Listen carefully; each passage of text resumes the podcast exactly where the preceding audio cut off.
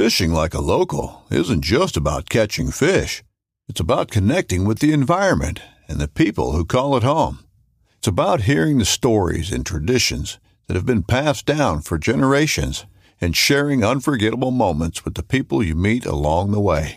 Fishing like a local is having an experience that stays with you forever. And with Fishing Booker, you can experience it too, no matter where you are. Discover your next adventure on Fishing Booker. This upcoming concert season will be all about the boots, and Tecovas is your stop for the best in Western style. Tecovas has seasonal and limited edition offerings this spring and summer, including men's and women's boots, apparel, hats, bags, and more. All Tecovas boots are made by hand in a time honored tradition with timeless styles that are always on trend. And Tecovas has first wear comfort with little to no break in period. It's hard to find this level of comfort paired with this level of style. Stop by your local Tecova store, have a complimentary drink or two, that's WCB style, and shop new styles. The smell of fresh leather and friendly staff are at your service. Many stores even have leather custom branding to make your boots truly personalized. And with regular live music and events, there's no in store experience like it. If you can't make it into a store, just visit tecovas.com. That's T E C O V A S.com. They offer free shipping on all boots, as well as free returns and exchanges, and ship right to your door. Go to tecovas.com and find your new favorite pair of boots today.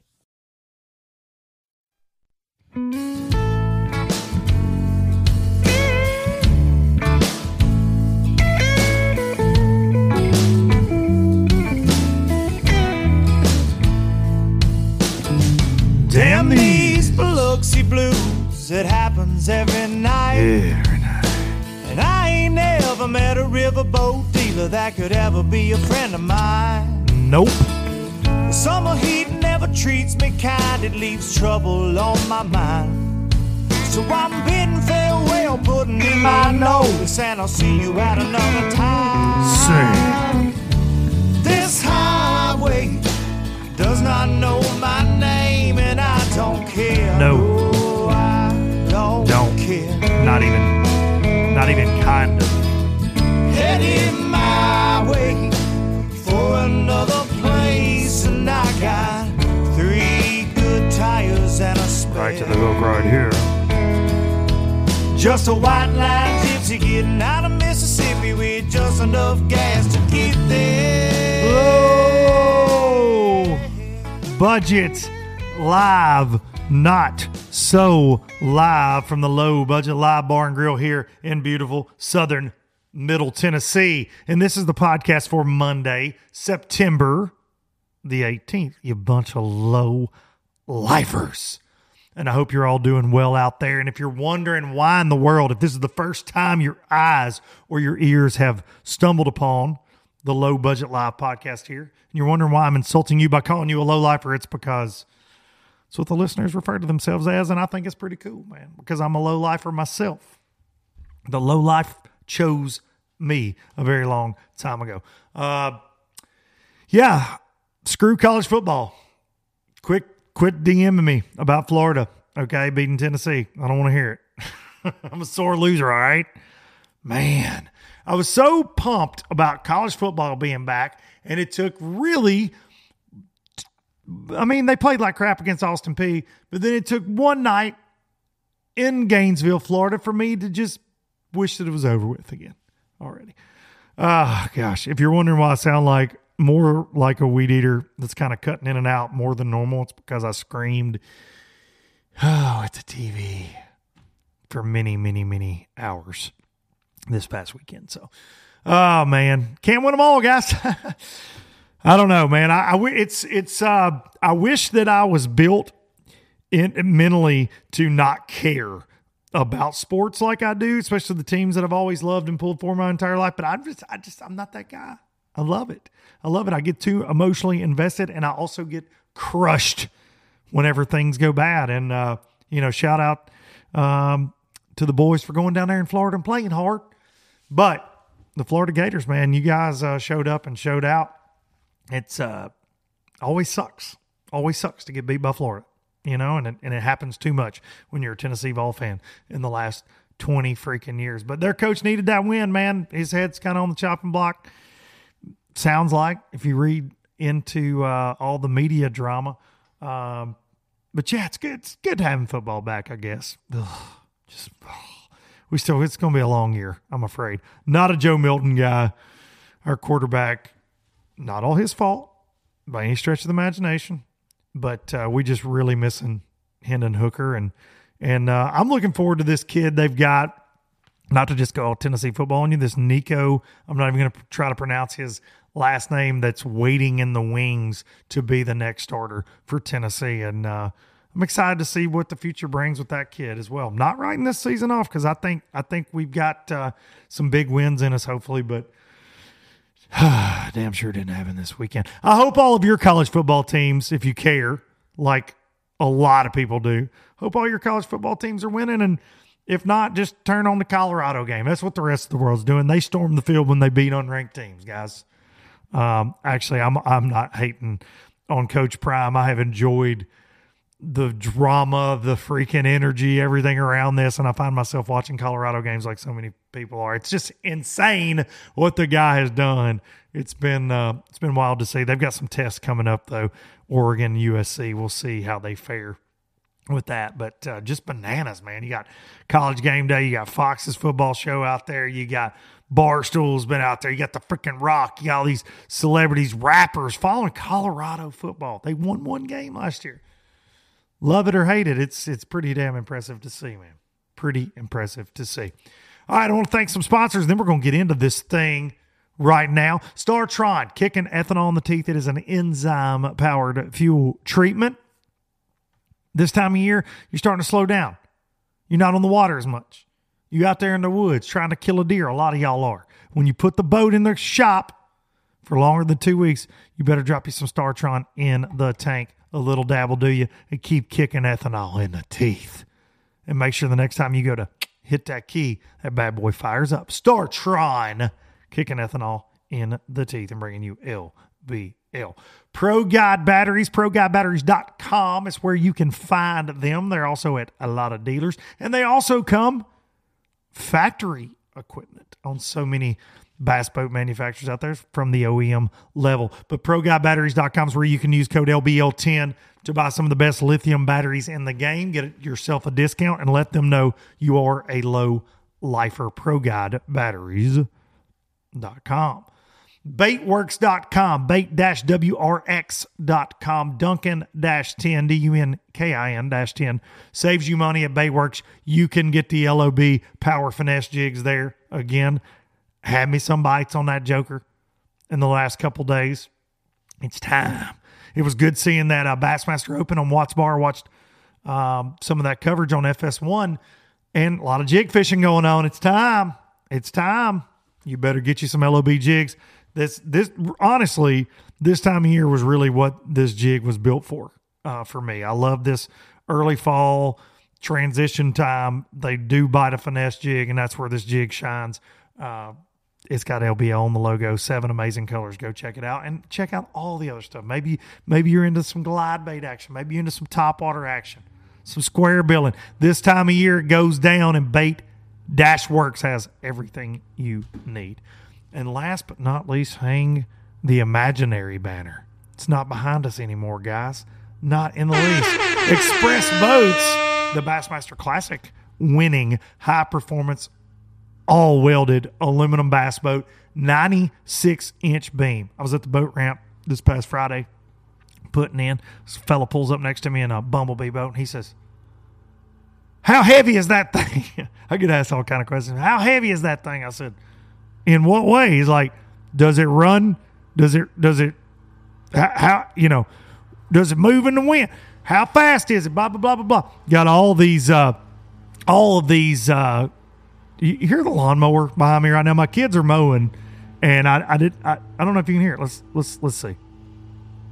Oh yeah, definitely, uh, definitely you can hear uh, on low budget live but my kids are doing work so that's that's all that matters right? That's all that matters. But anyways lots of questions about the express but it is a very stable fishing platform that does not get blown around in the wind. It takes rough water. Fantastic.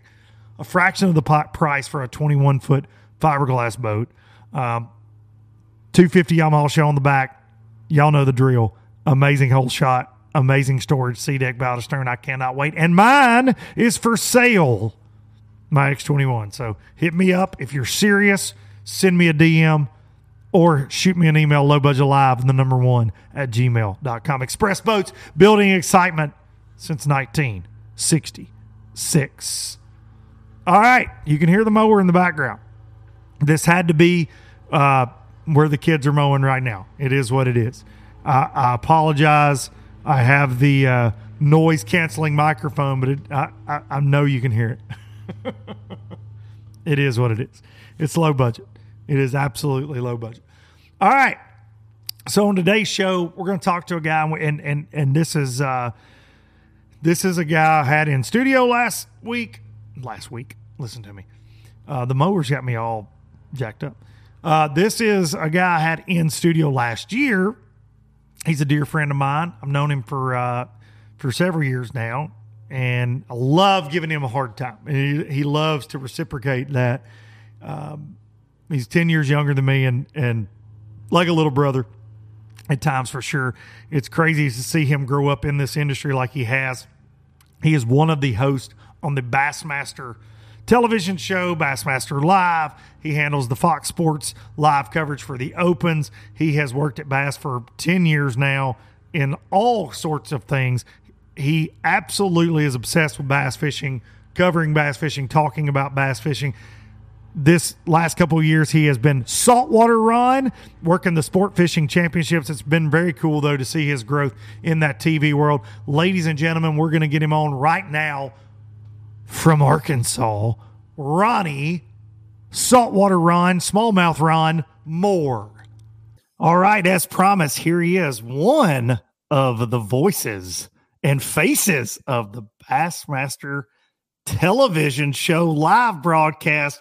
Everything bassmaster i feel like. I i introed you as a guy that the hardest work room working your dream job and i'd say that's fair ronnie moore. Thanks for coming on lbl I appreciate it, Luke. I enjoyed the first one we did, even with the technical difficulties. And I even had to stall this from when we're recording it and give me five minutes. I can wiggle some wires and, and make it work as well. So you're not the only one who's low budget. You just might do it better than everybody else. Uh, I think I, I think that I definitely wear the crown of doing low budget better than everybody else. I think, but I, I am I get tired of it though, man, because there's always when you live the low budget life, there are always problems and uh, technical difficulties at times. That's what you text me. You said, "Dude, my camera wire." I was like, "Hey, leave the low budget stuff for me, bud." Mister Bassmaster Studio in Little Rock. Exactly. No, uh, it's the same thing I just talked about in an Instagram story the other day with the anglers. I always wants fan input on what content they want to see, what content should I make. Just do it. No matter how janky it looks, how low budget you are, if your video and stuff on a cell phone to put on, just do it, and then you'll know what you want to do. Don't wait till you get a bunch of good ideas. Just do the bad ones, and then you'll realize what are good ideas. So, I'm glad on the podcast. I'm glad that my uh, my pseudo studio here in the in the house on a Sunday afternoon's working. well, you know, I, I saw that post and and it really I appreciated it. You know, I messaged you on that post because I, I think so many times now, and, and, whether you're an angler, whether you're a musician, whether you know all the things that I like to keep up with, uh, an athlete, whatever. I think social media was kind of born, in my opinion, and, and we've talked about this a lot on here with uh, guests recently it was born from like, hey, show me kind of behind the curtain. Show me who you are. Show me the real you. And the people that excel at social media, I feel like do that well, whether that be a Gerald Swindle in the fishing world, or I think even a guy like The Rock, right, who's obviously globally famous for so many different reasons. But I do feel like he kind of gives you an insight. Hey, I'm working out. Hey, I'm bass fishing. Hey, I'm filming a movie this week. But I think that's what social media for me is about. And then it turned into a sales tool for a lot of companies and still is. And I get that. But I think that sometimes anglers really they they just lose sight of man we've got a lot of great personalities in this industry and you need to let that shine just be yourself a hundred percent and and i think when you be yourself you become happier and that's what the it was never that that that you know instagram story wasn't rooted in mm-hmm. like negativity of like don't listen to the fans they're the worst people in the world hey, dumb anglers and your indecisiveness. No, it was literally when you do something that you enjoy, it's easy to replicate. If if if this podcast was something that you begrudgingly did because someone behind the scenes said, Luke, you have to do a hundred podcasts a year, it makes it harder to continue to do it out of desire. But when you do something, that's why I tell Bass this. I will tell salespeople at Bass, I say, hey, let's let's just figure out content to make and then pitch it to companies to sponsor it. Because if we're okay doing it and doing this content with zero people paying us, then when people pay us, it's we're already doing it. It's already good. It's for the anglers or it's for this, it's for that. But when you create an idea with a paycheck loop to it or something, you, you with well, my fans will only like me if I do this content. Well, then that's going to go by the wayside when when you're really not feeling 100% to do it. So that was what it was rooted in. Do what you love, and and that's why, honestly, it's weird during from 2020 on. Nobody, you know, the world has never fished as much as it has from 2020 on.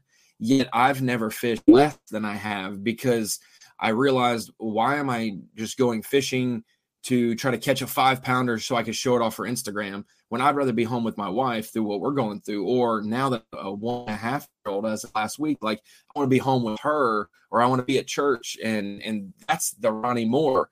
And and I struggle with that for a little bit. You know, we we ballooned up to 25,000 followers on Instagram in, in a year and a half. And that was like, heck, I'm gonna keep doing it. And I really didn't love it.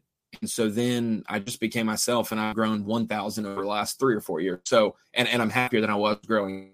Do what makes you happy. And so I'm glad that you're doing the podcast, glad that the anglers just do what they do. And um, that's what we try to do with, you know, I use YouTube as an experimental tool with Bass, all the stuff we create and put there. The fans will tell us what, what it likes, whether they commented or not, but just based on the viewership. This works on this platform. Our viewers watch this. This is the feedback we got and this is this is these are the haters that pop up no matter what we do. So you know, I love that so I, much. it, it, it, but it is true, dude. You can't make oh, I, the accounts. I know the accounts are going to say something bad. oh, dude, I've got listen. I've got names over the years of doing this that when it pops up, you're like, oh boy. The second well, I, it, I know where it's headed, right? Immediately.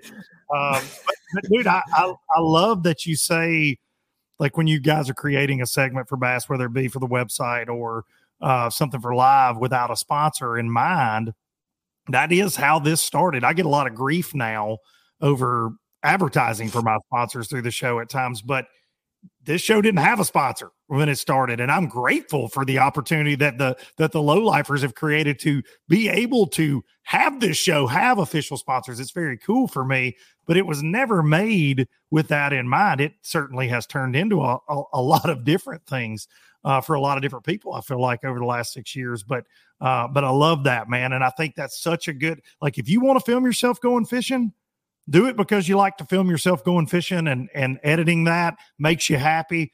For me it doesn't necessarily. Like i i really hate editing video uh, of fishing trips and i hate dragging out all the batteries and the and the gopros and all that stuff. Not i, I used to enjoy it way more than i do now. I, sometimes i just like to go though and turn everything off the phone like all of them just go bass fishing. That's why i fell in love with this in the first place is just being on the water. And i feel like this year I've done more of that than ever before uh, this summer in particular, and just kind of like getting back to square one, man. I think that's important. So I I love going back to that. I love that approach because I think so many people, and I know you'll agree with this, especially like in this Gary Vee world we live in. I feel like, uh, which My I'm a, guy. I, I was gonna say I'm a Gary Vee fan, but I'm saying there are so many people that just go, "Well, I'm just going to do this to make money," right? Like they don't have a necessarily any passion for it. It's just I'm just going to get online and do this because I think it will catch fire. If that makes sense. Yeah. No, 100%. He's and he's even been one who's a hustler, you know, work your brains out. If you work 7 days a week, 24 hours a day, you're still not working hard enough. Uh, yeah. but then he's also the guy who's like there are people who would who hate the promotion they got. They work so hard to get a promotion, and then they hate that it now te- keeps them away from their family an extra day. They would they would make sixty thousand and be happier than if they made eighty five thousand, but they miss more things because they they have to now earn that paycheck by working long hours, more important meetings. You know, being uh, sometimes being the little man is not the worst thing in the world. But yeah, like uh, just for instance, Tackle Tip Tuesday that derived out of 2018 split when when the anglers left and went to MLF. One of the things that hurt my heart was, oh, you know, we're not getting enough media exposure and enough videos and enough things for us. And so I, I mean, I literally people think we just cried. There was a little bit of that for me, just being a 21 or 22 year old, whatever I was.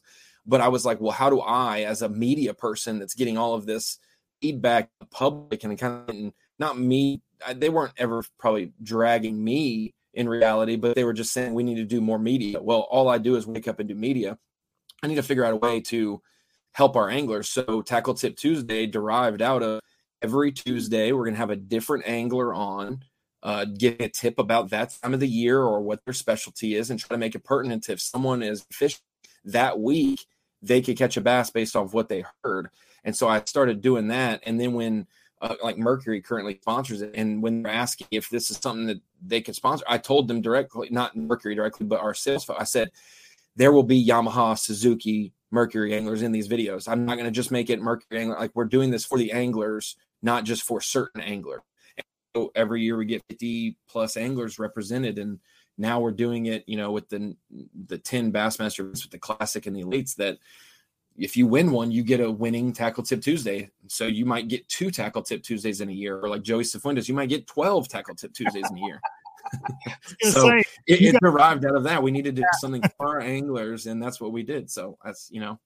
You, you got to do a cowboy hat series with Joey or something, just different hats for different days at this point. He's getting too many tackle tip Tuesdays. He actually he texted me the other night and he was like asking me about guitars. He's bought a new guitar and he's he says, "Man, you got you got to see this guitar." And then he just invited himself to my house in a text thread, which I'm here for. But he goes, "Hey, I want to come to the bar and grill and and hang out and play music." And I said, "Well, come on, Joe." And then he said, "But by the way, Gwen and I also need a babysitter." And I'm like, "Well, I mean, I guess I'll have to line that up too." Uh, but that was a conversation with Cowboy Joe the other night. Uh, and we're going to try to get him to the bar and grill very soon. But no, man, you you guys, I will say this: Bass is the the social media presence you guys have. It's it's monstrous, and, and you know you work very hard at it. And I love going back just like the top 10 photo galleries, the bait galleries. Always love swiping through those. But the Tackle Tip Tuesday stuff's fantastic as well. Um, but I do have a bone to pick with you with alliteration. Okay. Tackle Tip Tuesday, I feel like you're. I saw that on social media. I didn't. I didn't create that. I saw someone post one infrequently and said, hey, that's perfect. It could be like, you know, tech tip Thursday, tackle Tuesday, but we got it. I was like, you know, like wrong fish Wednesday. It's a fat Todd deal, you know. Fat Todd. Listen, the and I'm a, I'm an alliteration junkie. It's weird, like in songwriting and like what makes my ears perk up. But we've got to stop with the tackle tip Tuesday. Alex Davis. Alex Davis does it. Hey, yeah, yeah. Uh, Williams wills his way to Watts Bar win. You know, we could do yesterday for the Open or or whatever, or we could, according to our fans, we could do stupid Saturday stuttering kid whenever I host live. That's normally what it is. Is you know whatever that. that there's a couple couple of my buddies who comment those things. Uh, stupid, uh, but you know, good Saturday. yeah, exactly. Uh, no, so yeah, the alliteration is uh, it's running wild. Ron. There's, running there's wild. time that I'm a fan. There's a time I'm a fan of it, and then there's a time where I'm like, man, we dug in the thesaurus for that one. We got it. We had to find that that adjective for you know to go in there or whatever well, I, I, I, of course, I'm joking when I say that. I like to see people trying things on their social media and trying to be active and stay up with things. But we, uh, we do have a lot of alliteration in the fishing world. That is, uh, that is for sure. So you're to blame for that, then, Ron. That, that's yeah, good, yeah. buddy. Fridays um, forward facing tip of the week. That'll be the next podcast. I can't, I can't do it right now. No, we're not. Listen, buddy, I am so sick of those three letters. I've never oh, been FFS. I'm so sick of that uh, these days. And I we've built we've built our life on Bass Live of being vague about baits and techniques, and I've never wanted to be more specific about ones in my life. Get away from the vague. Vague that covers the whole genre of it, but Uh, like hey it's a certain kind that's really dominating or it's it's a few kinds that are dominating just you know can we say it without do i lose my job like i have to ask these fine print questions during the commercial Yeah, no, I get that, and I think that's maybe why fans are frustrated. Is it's there's a lot to learn from it, and and you're like me, with you guys see everything that's going on, like the Wizard of Oz. It's always my joke with Fat Cat. You see all the cameras, other than what you're commentating on program, right? Like you you've got an idea what's going on out there, and so you guys watch hours and hours and hours of this over these pros' shoulders, and there's a lot to be learned that I think, and I've said this on here many times, of course, but that I think people are missing. Even when a guy's staring at his graph and not talking, there's a lot of things if you just watch that they may not be pointing out because they they're sneaky, aka Patrick Walters. Um, but there's there are things to be learned. Is that that's fair to say? A hundred percent. I mean, I don't even I don't even like forward facing sonar. Like I, I don't I don't go fishing regularly anymore, just time wise. The only time free is August and December. Those are the best fishing months in uh, Arkansas, as everybody knows. It's it's absolutely terrible to go. So I'm like, you know, if fish consistently again, uh, would I get one? Probably, but uh, that's not my style anyway. So I don't desire to watch that. So when people are like, "Oh, it's so boring to watch," dude, don't even open your mouth about, that. I watch every minute of it, and I make it fun. Like I literally no one's thinking about well at least they're paying me to watch this no i'm like oh my god all 10 are using it hopefully with some cool visuals and some of our guys on the camera wise and, and we've toyed around with some tech to show the screen on there and and there's some just like on the water when you see the guys catching them and you don't see all the idle time or there's things to learn like you said there's a lot of things at bass and bassmaster live that we want to do that we're not allowed to or that we can't quite do yet and we're trying to figure it out and people are like bass should do this we are on the same page i promise yes. you we are doing our best and it is it is hard when you see that and you have to like ex- try to explain to the fans without giving away the whole playbook of why we ran a jet sweep this play and then we ran slants the next play when they don't understand that we saw cover two and, and or an NJ all out blitz and and you don't you don't see that. And so there is a ton to be learned for a style fishing I don't necessarily uh, you know cater to. Um it's it's absolutely a crazy tool I remember it's crazy that 2023 and we're freaking out about you know live sonar when I, I, I who, 28 like, times when this thing came, came yeah. into our lives, you know. Well, think about this. I I didn't get Facebook till I was a senior in high school, and so it's only been like a decade or eleven years since that since I was in high school, whatever it is. I I was using Panoptix, buddy Trent Palmer's boat at Lake Hartwell in the fall of 2016, and we won a tournament with 10 pounds, uh, a Clemson college fundraiser. We used it. He is on a conference call in the back of the boat during practice I see it. I'm like, that's a big brush pile. I pitch my drop shot over to it on on Panoptix OG Gen One, and it wasn't a big brush pile. It was a skinny little scrawny tree with a hundred bass in it, and they all swam up to my bait. And I was like, it's not gonna hit the bottom. And I clicked my bail and I set the hook and catch one. And I was like, that was crazy. And so 2016 was when the like the first gin that I have ever seen or used. I um because I haven't I've only got to fish I think I fished with the fall with Trent in 2016 and then the winter of 2017 or 2018 um, right before the year elite in 19 so yeah somewhere around there so it it was very very new years ago but it's just and and we can I, I probably this isn't what the podcast is about it's just chit chatting but I understand fans frustrations with it um we had so many events this year where two or three guys at the top 10 were utilizing it. Maybe a fish was used on it to win the event, but it wasn't dominated until we hit a long two month break for the Sabine to St. Clair. We have an event, the entire top 10 is using it. Then we have off the entire top 10 of the next two were both using it as well. So our recency bias is we had the last three top 10s all using it. But prior, we didn't have 30 total anglers in the other seven tournaments of our season that were religiously using it. And so, you know, Luke Palmer, Sam Cooper utilized it big time. Drew Benton, maybe, maybe he used one or two active target catches, but he was bed fishing and shad spawn uh, or a herring spawn, or either both. Um, you know, and, and you just see a Tyler Rivet who did well and Murr with it, or a Kyoya Fujita who did work on it and then Joey wins um, Seminole, and Rivet wins Okeechobee. But everyone else in those top tens weren't weren't avidly using it. Yes, it won the event, but we we didn't feel overwhelmed and consumed with it. It was just wow, they're looking at these OG bodies of water in a different light.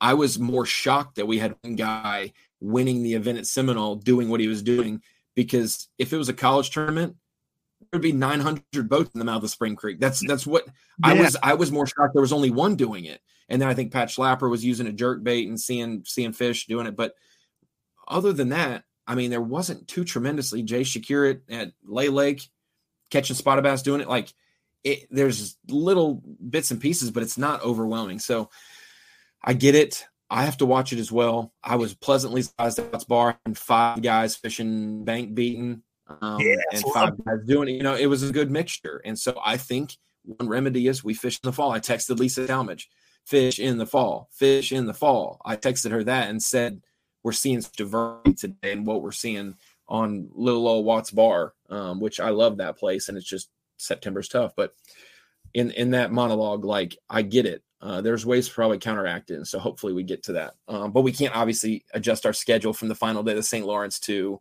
one week later when the debates come about it and just avoid a Smith. Like you can't, I like, we, we can't, can't recreate the wheel in a week when we've been planning a schedule all year. So yeah, I love, the future.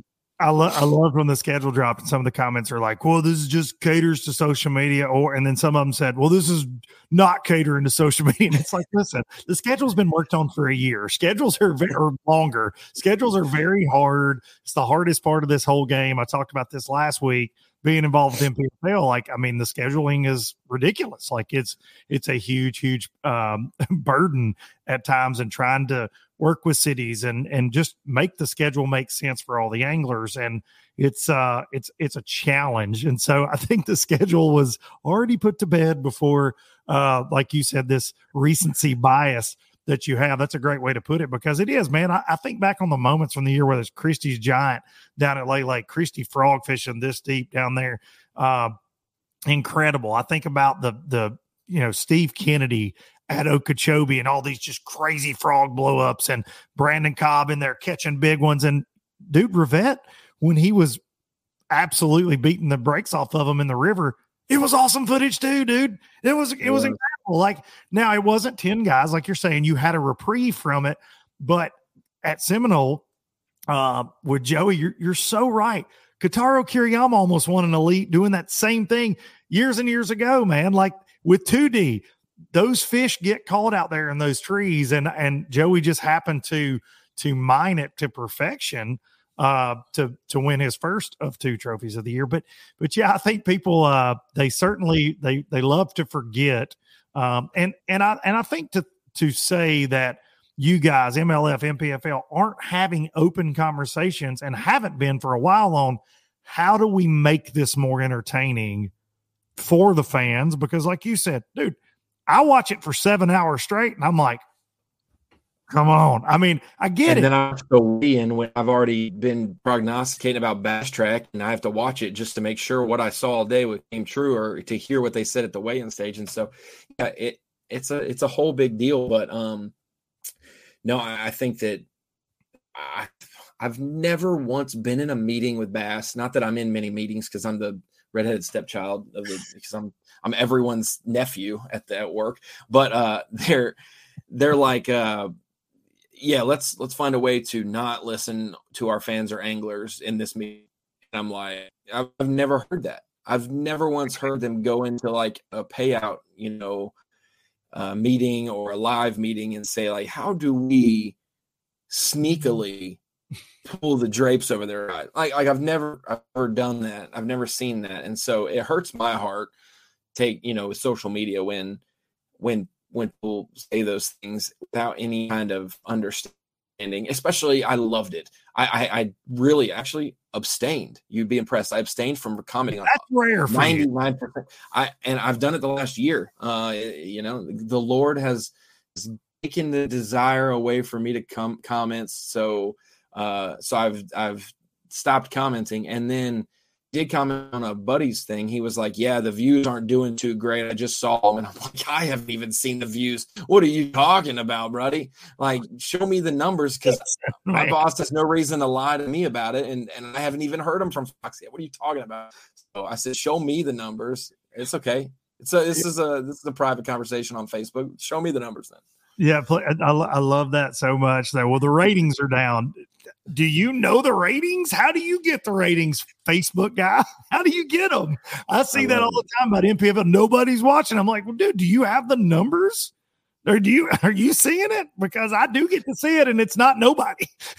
and I do I do love it when they're like, I will never watch a tournament with forward facing sonar, blah blah blah. How do you know we're forward facing sonar it up unless you've watched it this morning. Yes, you may you may not watch it for eight hours, you may watch it for an hour, but you watched it to know if it was going on, and then yeah, and then close your laptop and walk away. Or I don't even know if these folks have laptops, if it's just a desktop or if it's just a you know BlackBerry throwing but, stuff at their TV on FS1, man. Yeah, I know, and so it's there's quite you, a bit going on behind the scenes. Trying. Do you, do you think though? It, and I because I feel this way, and I forget maybe it was Austin Felix last week um, that I had on. We were talking about for me on live, like with you guys at St. Lawrence in particular, smallmouth events can be boring. You know, I re- always have been. Every single one of them have always been. Right. But I feel like the fish catch ratio for live has gone up through the freaking roof. Okay. More action, more action. Nonstop. Yeah. And so I, I'm for as a viewer, I'm like, well, yeah, I don't like necessarily watch the guy stare at the screen, but by gosh, he's scooping a five pound. There's somebody scooping a five pound smallmouth constantly, I feel like, throughout the broadcast. Like, that's incredible to me. Yeah. The, the only smallmouth tournaments, if I, if I had to think very, really quickly off the top of my head, that were absolutely fun to watch that didn't involve forward facing. So KVD's spy bait win at the St. Lawrence. Um, you got Seth's crankbait win at St. Clair. And other than that, it's the same stuff, except back in the day, we were just less efficient with 2D. And so we're only making these weights go up in the tournaments. We're only bringing more and more action. Man, we used to think about what about the lull in the day? There are times where we're trying to hit every catch in the first four hours of the show. And we're like, ah, it's a four pounder. We can't show that one. Like it's not even going to make the cut because we got so many big ones coming in. So it, it's absolutely crazy. Um, you know, as a kid, as a kid who grew up with topo maps, and I used to use the um, whatever the, the maps app on my way college fishing. I got a top 10 at Lake Norman running down the lake, waiting to see my pin on the lake, you know, the the the pocket where I had it marked. oh, we're getting close to our spot. It's in the fog, and I don't have a GPS on my boat. I got black graphs. That's how I got to spots. Love so that. like, I know that it's progressed, and I'm super excited to see where it's at. But uh, and Austin have talked about this. Um, but like, the only thing I could see is is I don't want to go away. But like, if if they asked me, if Bass said, "Hey, this is weird, wacky, wild Wednesday," for all the alliteration fans, we're going to get Ronnie's two cents on this. I would say don't don't take it away, but if we limited it in terms of uh, still feasible for fans, fans can get uh, one unit and one transducer for the front. They not have three on the transom in the back or one out the side of their console at the driver's seat. Like, like limit the number of arms on the A rig don't or the or the number of blades or the number of hooks don't maybe make it go all the way away because it is a useful tool it has taught us quite a bit i think even in that frog fish catch from uh you know fest at Okeechobee for Steve Kennedy, he put it on perspective mode in a foot and a half of water with grass all around. And we saw a two pounder swimming by and he pitched over there and caught it. Like, how cool is that? Um, can it get monotonous for sure? Can we have a four box with everyone going down the bank fishing my favorite way, flipping nest on a frog, and you think they're going to catch one and they don't? It's the same thing as looking at four forward facing. They're, they're dropping it on a fish and they're mm-hmm. not biting, and you're like, oh my God, bite it, bite it, bite it, bite it. Like it's the same type of thing. It's just the mm-hmm. generation that may be complaining about it, the generation that feels like the ways they learn to fish are going away.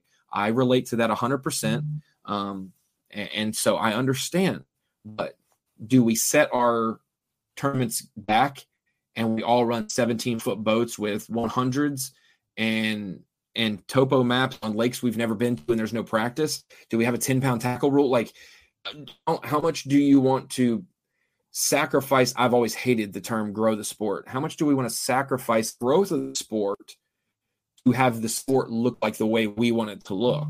Um, do we guys get blown up in the NFL with the hits across the middle? Heck yeah, that's awesome. Do we also know people die from that? Heck yeah, we don't want people dying either. So we have to find a way to advance the sport, grow it, stay on national TV, and also hear the concerns from both ends and and fans. I get it. Um, well, I I empathize with both sides. I see both sides. I not agree with both sides, but there's got to be somewhere in the middle that entertains both both trains of thought. And I'm well, okay with to go to Ross Barnett every event. That's cool. Well, I think I think too that something's got to go into consideration is it's it's it's big time that you guys are live, whether it was on ESPN or FS1 now. It's, that's that's big for the sport. And I think that what people don't realize is if you were to gather a lot of folks in a room, right, and they don't know what forward facing sonar is, they don't know who uh, you know, Justin Atkins is on the front deck of the boat. They're just they're just clicking through and they land there. They want to see some kind of action. I would say they want to see some action. They don't know, and and you hope, uh, in my opinion, this is what the hope is of having this on FS1. The hope is to grow that audience, right? That tunes into Bassmaster. Maybe they pick a favorite guy. Uh, you know, I, I'll use me for example. Earlier this year, I got to go to uh, and this is a lot different thing, but it's a sport that I'm not familiar with. I went to the IndyCar race in Nashville. I've never kept up with that in my life, and I went, and my boys and I went, and and I'm like, this is really freaking cool. And I grew up. My my grandfather loved NASCAR and things, but never been really just religious about it by any stretch of the imagination. Don't kind of loosely know what's going on, but I've started following some of the racers that we saw that day on social and kind of keeping up with it but just casually. And for me, it's like you can always expand that viewership. All you got to do is have action, have a cool storyline, which you guys are great at at setting up. I feel like. And when somebody stops, if somebody's battling a five pound smallmouth and five foot waves coming over the nose of the boat and it's insane, that might make them go, Oh my gosh, what is going on right here? And stop. So the more fish catches, the better for that for that situation. A hundred percent. I mean, uh, like the the pit road fights for the people who like NASCAR but don't. That's the ugly side of sport. Like, oh, come on, let's be gentlemen. Race your cars at 200 miles an hour, but do we have to push each other? And one's got a helmet on, one doesn't. that's tacky. Meanwhile, people who are just tuning into Instagram are like, in the news, like I don't even know these guys, but one someone needs to get bloody right now. His sins need to be reconciled. Let's beat him up, you know, like whatever. Yeah, Davey Allison's on the back stretch, and you know, Dale Earnhardt. I watched it the other day. I watched it live uh when I was a kid. Final uh Bristol, Terry Labonte or passes Dale Earnhardt entering the last lap.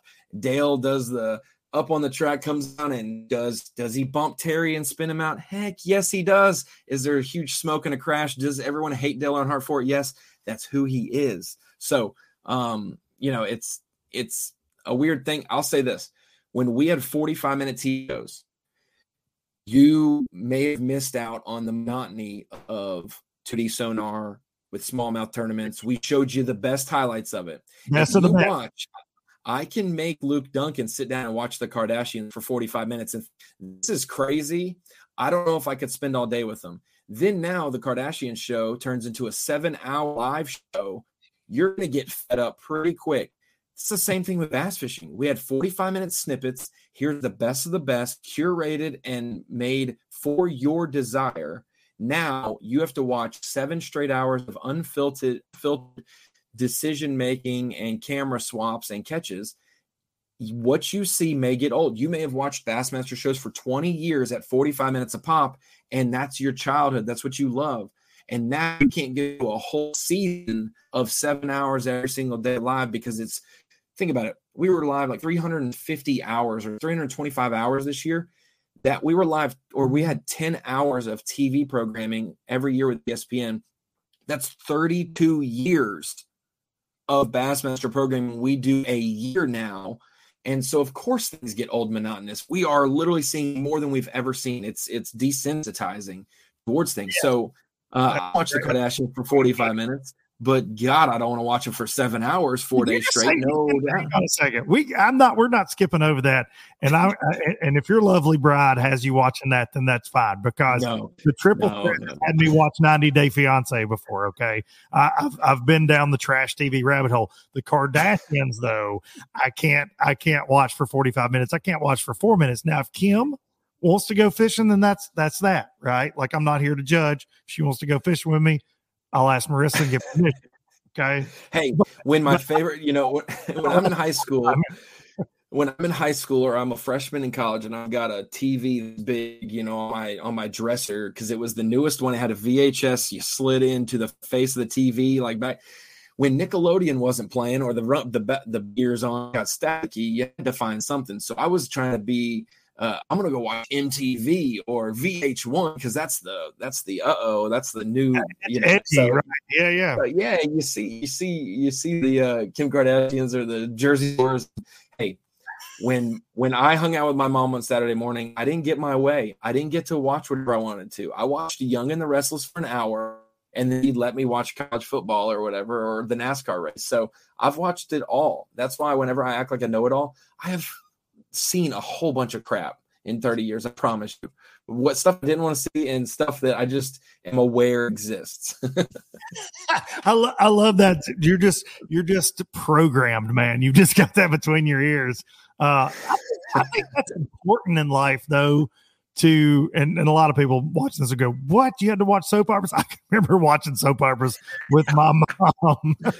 so I see a I see a commercial and I still see them, the same people when I was 10 are doing it when I'm 30, and I'm like, she's no longer the hottest girl in town that they've been talking about. I promise. Like, there's some How many... they lost. They lost. They've had bad spawns. They've lost generations of people in this town. That that's the only one we still talk about. How many times has she been killed off and Brian resurrected? Though that's the thing. Because in them soap operas, dude, they will murder you quick, and then they're like, "She just walked back in here. She's a ghost." No, I survived the car crash when they cut my brakes. yeah.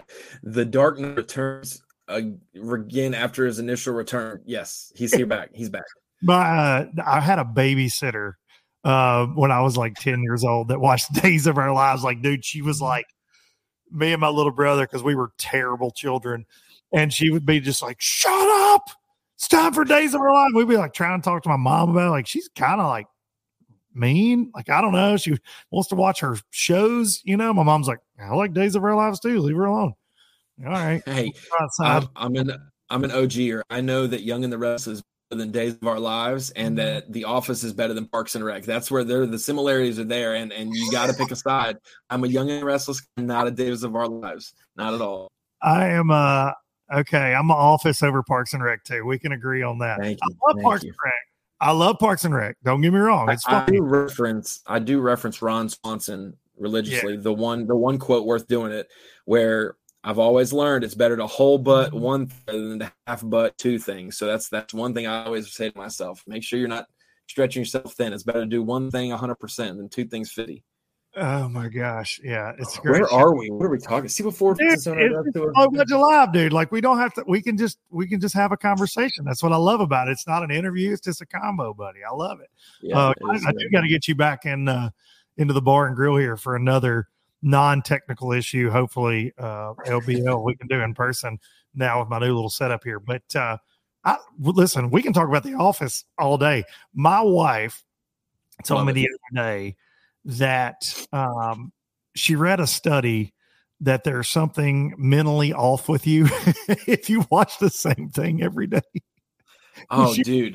And I'm like, well, I mean, yeah. She goes, How many times can you watch? I watch it every night. I watch The Office every night of my life.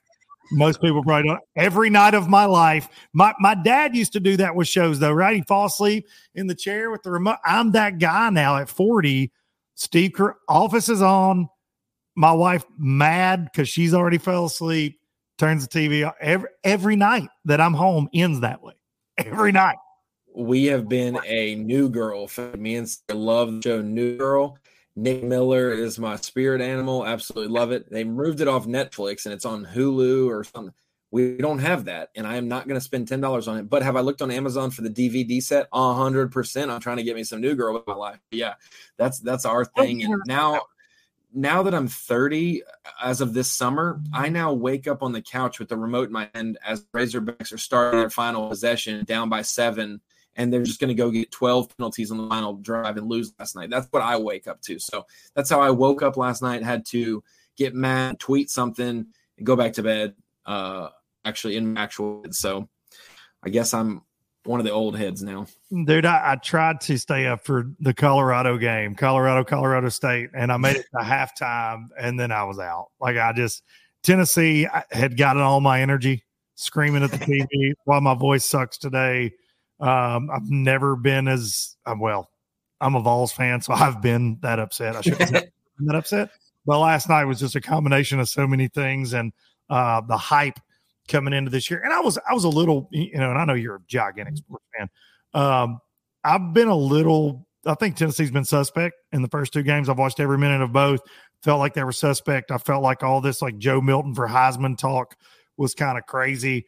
Um, He's not Hendon Hooker. He is not Hendon Hooker. No, and and and anybody that watched Joe in his previous life at Michigan or Joe in his previous life at Tennessee before he lost his job knows exactly who Joe Milton is, or at least other than that Orange Bowl performance, like who he is. And so you, I've been waiting for it. And, uh, you know, and I can't completely pin that loss on him last night at all because he, he actually, actually had some great throws, some different things. But, um, yeah, it's just a different team this year, man. We Hendon that leadership and all that is so so important. But uh, here I go down a college football rabbit hole with people in the comments going, "Go Gators, go Gators, go Gators!" over and over. Bobby Lane, Bobby Lane just signed on to watch right now. yeah, no doubt about it, dude. Um, so something I've got in my notes here. You, I watched you on FS1 yesterday. We're recording this here on a Sunday for the Monday podcast. Uh, killed it on FS1 with the opens. Every final event in the opens per division gets uh, an FS the FS1 treatment, which is awesome for a lot of guys that have never you know, had Chase Henley on camera, who's a local guy, never been on camera. His family's following. It was such a cool story watching that go down. But but a lot of the opens anglers just they're not known in the bass fishing world. So man, to get on FS1, very cool. Um, but kind of talking about the opens you and I, I think last year was around this the similar time, and then I did a uh, I did a Bassmaster podcast with you after that opens field that roster was set. Who was coming to the elites? Now we've done the EQs. It's starting to become crystal clear on a few that I think we're we're definitely gonna gonna have. We got two events to go. What who are you kind of like? Who's got your interest right now? What storyline in that EQ? for fans listening, watching, uh, do they need to be paying attention to going into those final two opens? Yeah, I think that uh, let me let me pull up the uh, AOI of it real quick. Um, yeah, no, just starting off, I would love for it to be, and hopefully the talks are progressed that we do more than just the final three. The hope was five this year. Um, but there we do so many things. I mean, I've been saltwater Ron half the year. I've been yes uh, forward, forward facing denier Ron on the elites or whatever you want to call me. And so I, I've been we've been doing a lot of different things. Right now, you know, this whole weekend we were doing live shows, two different live shows. We were doing opens live, and the other half of our uh, studio here was doing um, plane races. So we do the Reno air races where they race planes through the desert. We've done that for like 30 years. Never knew that. Sports. So all the plane races out in Reno, Nevada that happen, this is like their big one. It's four days long, like an elite event. They've been doing that since Thursday. Um, and, and I just happened to not be on that, but Tommy was Tommy was glued in and doing his thing. So that's why he's not a part of the opens or maybe the college bracket. Like, hey Tommy, you can I'll bring in a guest. We have Mark Menendez, you go do your thing. Um, it whatever. Don't feel a blot. You need you need some days off too. Uh, looking at it though, the the ten that we're fishing yesterday, we can. I said this every time we have plans to turn on the cameras for FS1, magic happens. Did you see the top ten we had that yesterday? It was good. You had you had the top three in our Opens EQ Angler of the Year race with JT Tompkins, John Trey, Trey McKinney. You had four former top level pros in Bobby Lane, Ish Monroe, Greg Bohannon, and Jason Lambert. So that's seven of our team. You had Chase Hanley, local for Kingston, fishing the only open he's ever done. He made the top 10. So there's eight. And then we had Wesley Gore, for college angler fish was Zeke Gossett um, in high school and whatnot, just a stud. Mm-hmm. And he is he is in the top 10 now after this, and he's in the top 10 in the points race. Um, you know, in the EQ deal and, and has a shot to make it with two events left. And then our winner, Tyler Williams, 20 years old from Maine. So our three winners, our th- first, second, and third were 21, 21, and 18. How, if that doesn't tell you half of our field is a local pro slash top level old school pro, and half of them were really young guys. And we're all within just a few pounds of each other on the final day. Anyone catch a five pounder yesterday had a shot to win, which is why I love the fall, which is why I love the opens, and I love the new gen versus the old gen.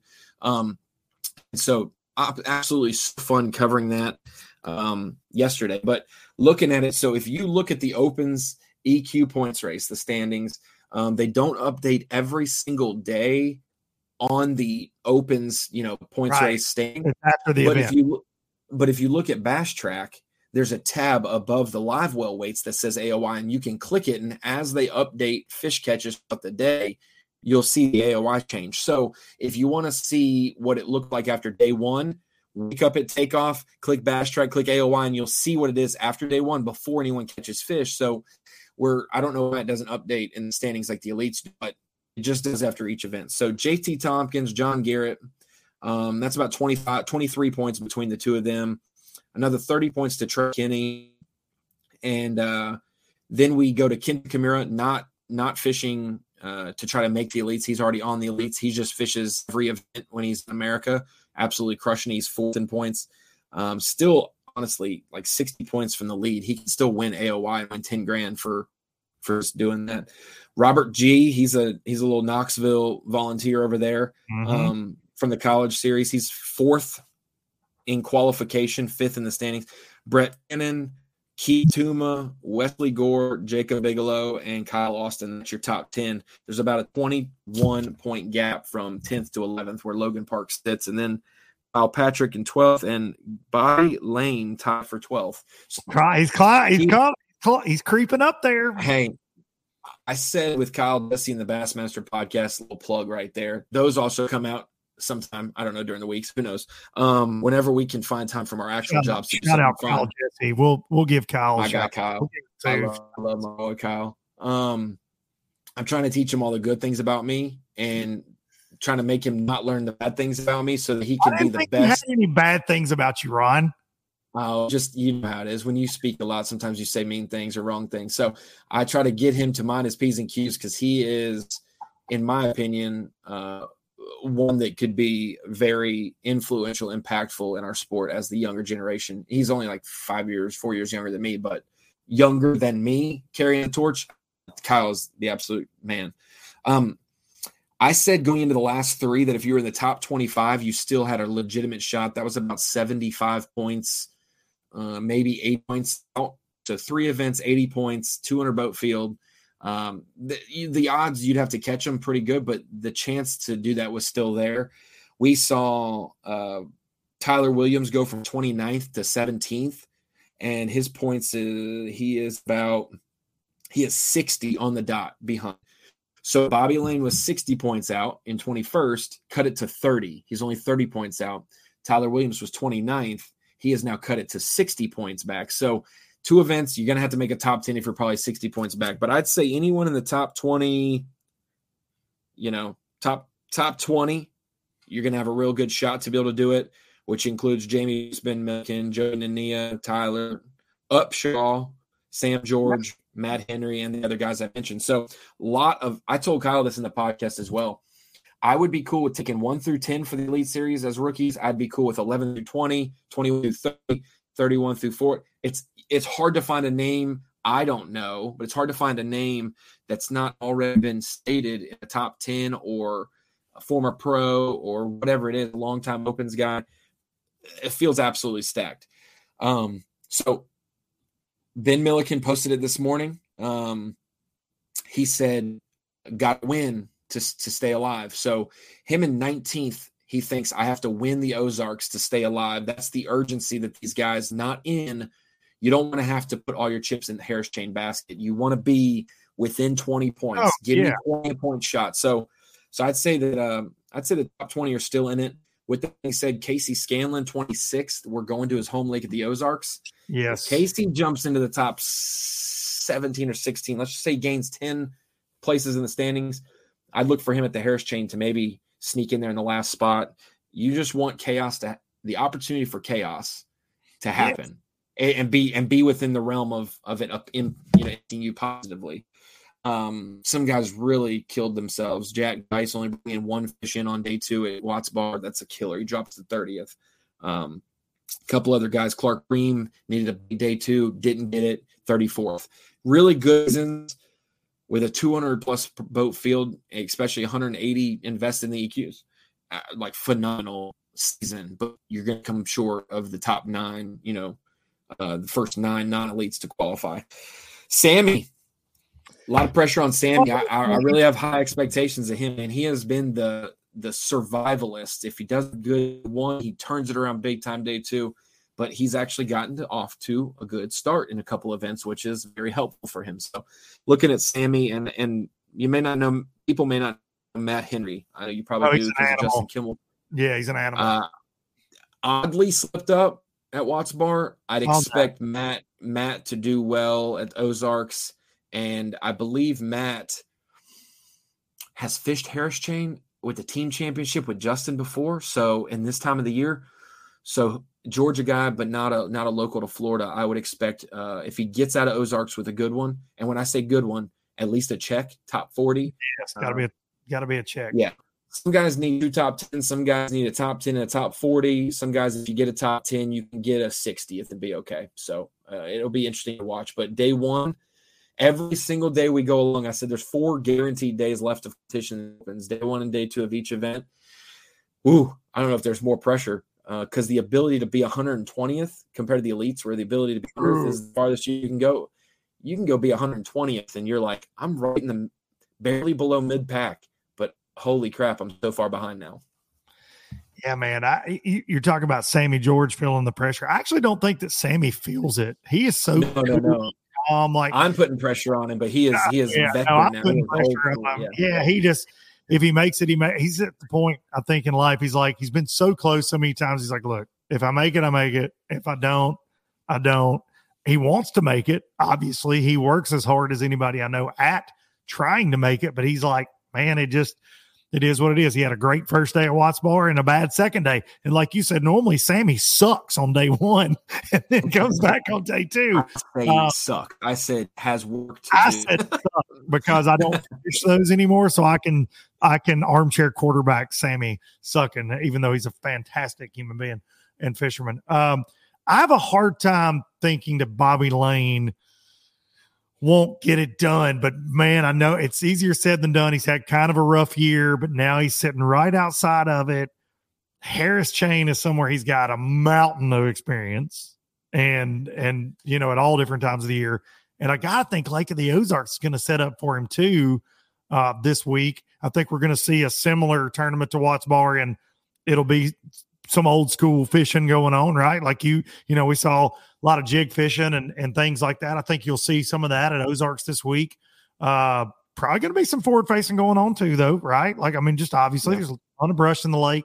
Uh, you mentioned a guy like Milliken. I think Milliken's got a pretty good amount of experience on Lake of the Ozarks. I think it was the only one when he grew up in Nebraska that's kind of close, really, for a major tournament lake. I think he does have some experience there. So I, I would not be shocked to I see him see have a- a good one. I could see a big bait really playing too at times. You Oh, know, for you, sure. you see you have a school of five pounders come from underneath the dock just to look a little joint deal, you know, whatever. Um, but yeah, I mean, I, one thing that I think helps Bobby Lane, and, and he's been the talk of the Open since the schedule was announced and the field was announced because he was the REDCREST winner. Uh, you know, whatever whatever you know stake you want to put into that, but one at the top level with a lot of really good anglers in that tournament, and obviously got history in the elite series of being a winner and being a really good angler. Um, more so, not a diss, but if you said blind blind taste, uh, there's one lane brother that's going to win a classic. Who would it be? I would have assumed it would be Bobby because yeah. Bobby's always been so just just a closer on certain things. Um, but here he is. That's the one that's that's still left. I think what thing one thing that helps Ish, Bobby, Greg Bohannan, Jason Lambert, some of these guys is when you fish in the fall, half of the field is already eliminated from having a good tournament yes. just based on fall fishing. The other half doesn't, you know, uh, sorry, half of them are eliminated. 25% don't know how to practice, if I'm allowed to say that. And they may have had a decent practice, but those no longer there because they've set the hook on that fish and affected their the fish's ability to bite again. Whereas somebody like Bobby Lane goes and gets a bite, maybe sets the hook, maybe shakes it off, knows how to practice for a tough grinder. Um, and when you look at it, you got you got the pros, Bohannan, Lambert. You take you take their talent into consideration as well, but their ability to fish tough tournaments. It's not just like pros only fish heavy tournaments. You see it on the elites, but that's not. Do they shine when when it's hard to get a bite? Pros are going to be better. That's just the way it is. But Bohannan, Lambert, Monroe, Lane, Dale Hightower, Jason Abram. These are guys who have fished at the top level in the top 20 or 30. Rob Dye, Kurt Mitchell. Um, you've got uh, Upshaw, Kyle 20? Monty. Say that again. Kurt Mitchell's in the top 20 now? Of uh, this was of the of of Watts Bar in the standings. I think he's like 23rd or something, 21st okay. in points. He's 21st. He's right there. He's right there. Kurt, what's his real name? Or what's the name on his side of his boat? It's not Kurt. Randy. It's something. Randy. Randy Mitchell. I'm like, who is Randy Mitchell? Oh, it's Kurt. Um, but yeah, he's another one I'll keep an eye on. Those are all the guys I mentioned outside, but I've I've always been impressed with John Garrett. Absolutely. Absolutely. I told Mark Menendez this because Mark's been like a grandfather to him. And sorry, Mark, for aging you there, but like, you know, like just a, a very good mentor to uh to John. John is an old soul in a young man's body. Um, college fishing, the way he likes to throw a worm, he's not just a sonar guy. He's an old school Tennessee River guy, but he's not afraid of the new stuff. He'll go throw a throw a crankbait and throw throw a swim bait if he needs to. But been super impressed with him. I'll say this: I dropped this on Bass Live the other day. I, I will hold out to the end of the year, but I think he's pretty safe for making the elites. Um, you know, barring anything absolutely crazy and and just you know heartbreaking. John said, "I so we had the elite at Okeechobee, and I was promoting the field for the Open um, and things like that. And I and I think it might have been Seminole as well. They were starting practice for Eufaula during the Seminole event. So I uh, was at the screen of knowledge talking about the Opens field, the format. Here's the lakes, blah blah blah. Here's some names to consider, and I put John in there because he's a former college classic bracket winner. He's been to the Bassmaster Classic. He's a you know college representative, and he said, Great screen of knowledge about the opens, but next time you do one, let them know there's only actually eight spots available because I am going to win AOY. And I said, "Oh, buddy, when you do that, I've got the the journalist writer in me." I said, "He smokes." He said, "There's only eight spots available because I'm going to win AOY." And I think John's fed up of missing it close, just like Sam George is. And I think that he it takes a little, you know, this, it takes a little bit of a mind shift practicing fish in the opens. Like it's a different, yes, so you can, you can fish the opens for three years and not really know how to fish the open. You're just not fishing a tournament called the opens. I think John knows how to fish the opens. And I think he's showing that this year with, with his worst finish was a 60th. And he, um, he played it safe at the St. Lawrence. Like he previewed Barwood. And for the record, uh, Sam, Jack Dice, and John Garrett have all previewed an event for us and have all gotten a top. Where did John get yesterday? I think John got fifth. Um, they have all gotten a top 10, but previously Sam got fourth, Jack got fourth, and he got fifth. So we've got two fourths and a fifth for the young guys previewing the events for us and then following it up. So John's one that I, I care a lot about. Um, not not like in a biased way, but like in a proud as heck of him. Um, sure. you never know how guys will do from college to the to opens to the elites. And I didn't really have Robert Gee, no disrespect, on my radar as like when this guy graduates college from University, he's going to be uh, a factor in the opens and the elites. Same thing. I didn't say that about Wesley Gore. I knew Wesley just because I pay attention oh, to tournament results. He's all on the first 20 when you scroll, you see him. Yeah. But it wasn't somebody who's like Justin Atkins or Jake Whitaker or Drew Cook or Patrick Walters. Those are the guys I'm like, I fished against them. They're going to make it. I didn't. I didn't say that about Robert, and I don't know if it's because I didn't cover the college series religiously at the end of his time. I handed that over to Kyle Jesse, but Robert has really impressed me. He's been in the top ten all year. He's fifth uh, and four. He's fifth in the standings, fourth in qualification, and so that's huge. Um, and and I said this on the podcast with with uh, Pat Renwick the other day uh, when when they did the opens thing. Ben Milliken, Jamie Bruce, Brad Lightner were all in there. And I said, Ben, a lot of people after we did our podcast together, after your winning ways at Toledo, Ben, they they said that I hated you or that I was gritting my teeth doing the podcast with you. And I was like, no one makes me do the podcast. Like I I was the one who had the idea to interview. So I don't hate you. I don't know where that came from, but I am more so impressed that as a YouTuber, that he has shown he's a fisherman as well. You can always there there are guys who like on their taxes. H and R Block is filing your taxes. They say, "What do you do for a living?" Some guys who fish and put videos on YouTube, uh, they say, "I'm a fisherman," but you're not. You're actually a videographer, but you video fishing.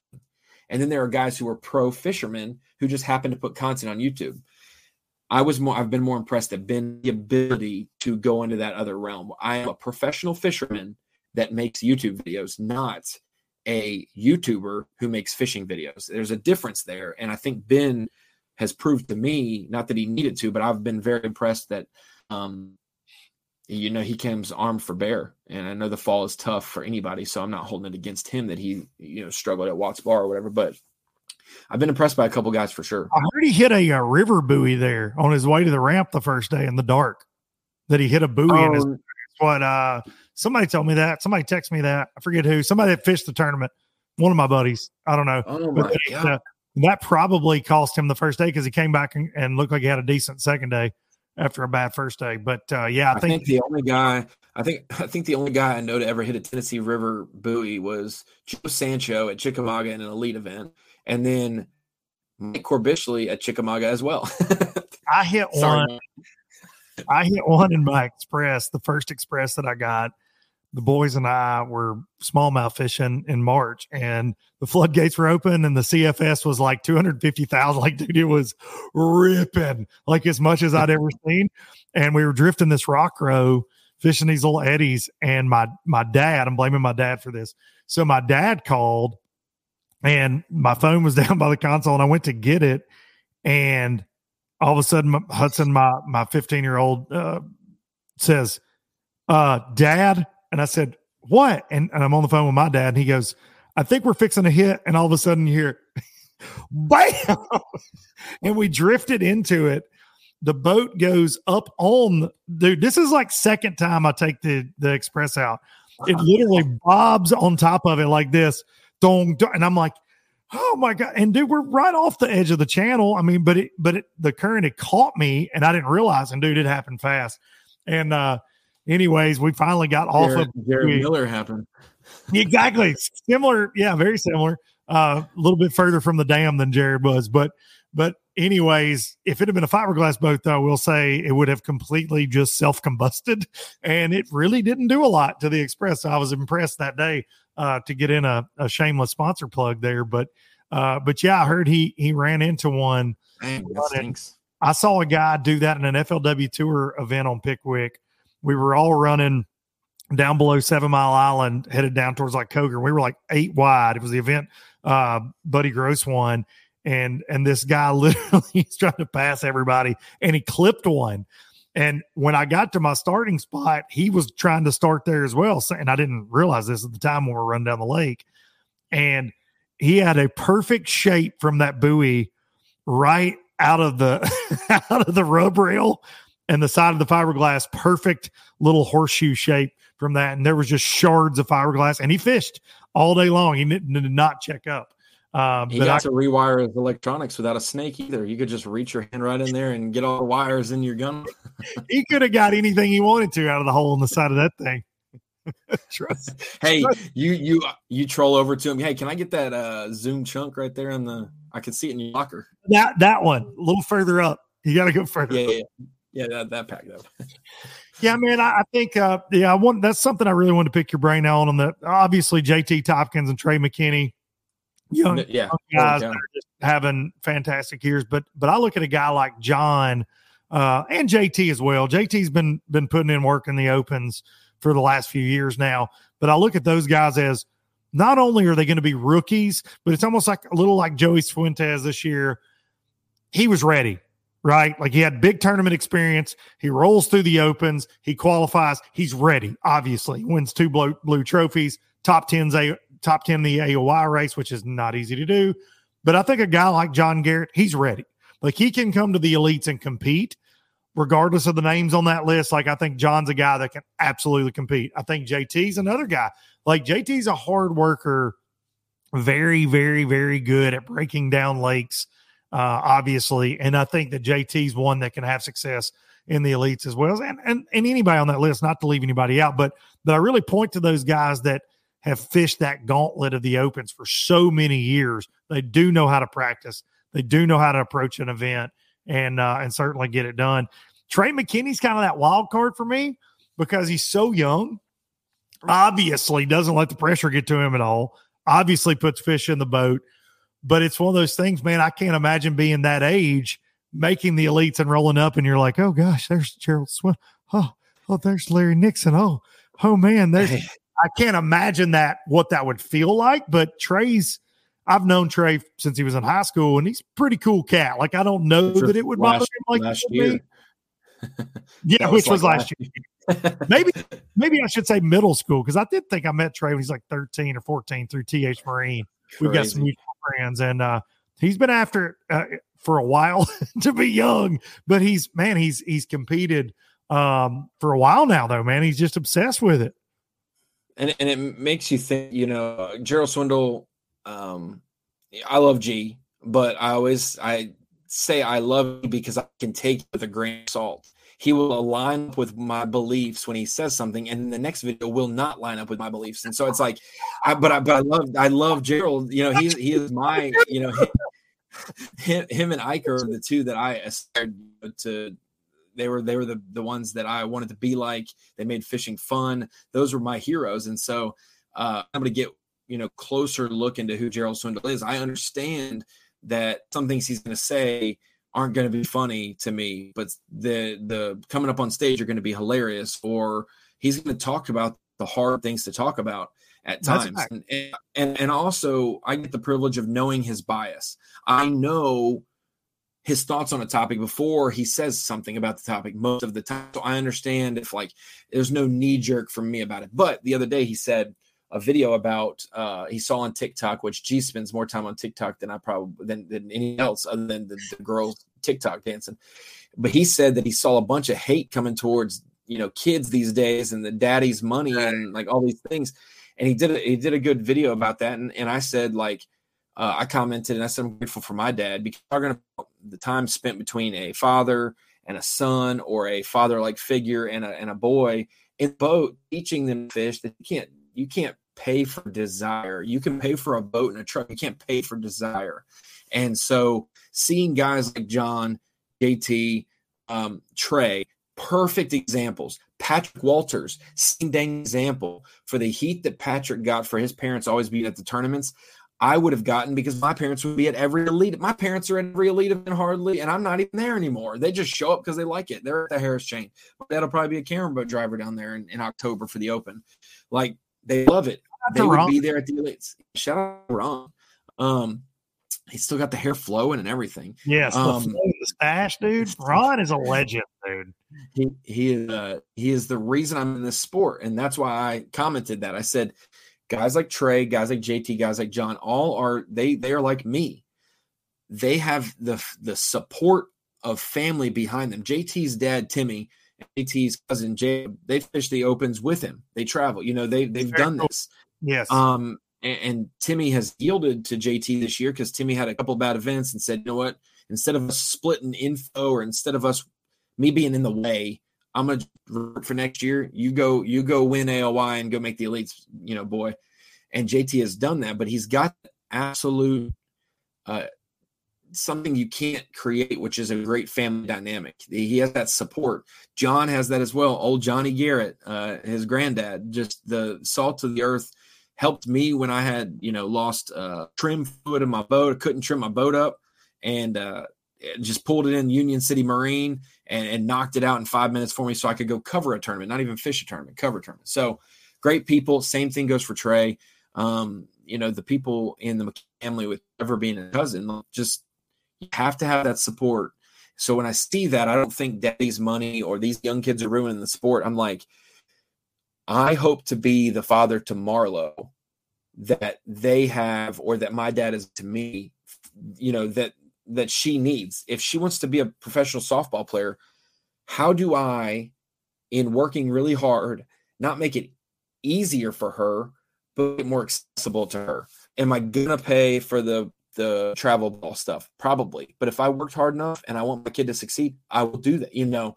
Um, so it's a different dynamic. And so I, I I applaud those family cores that do that. It's very you'll see Finley, the Finley Cooks support Drew, um, all, all, those different people. There's so many more. Whitaker family go like this generation of young anglers does they don't need their parents to be successful, but because they have their parents nearby, they become successful. Having that someone, I'm I don't know, Luke. I'm, I'm not getting on the young and restless level, but do you have you looked up your your love languages? You know, the love languages.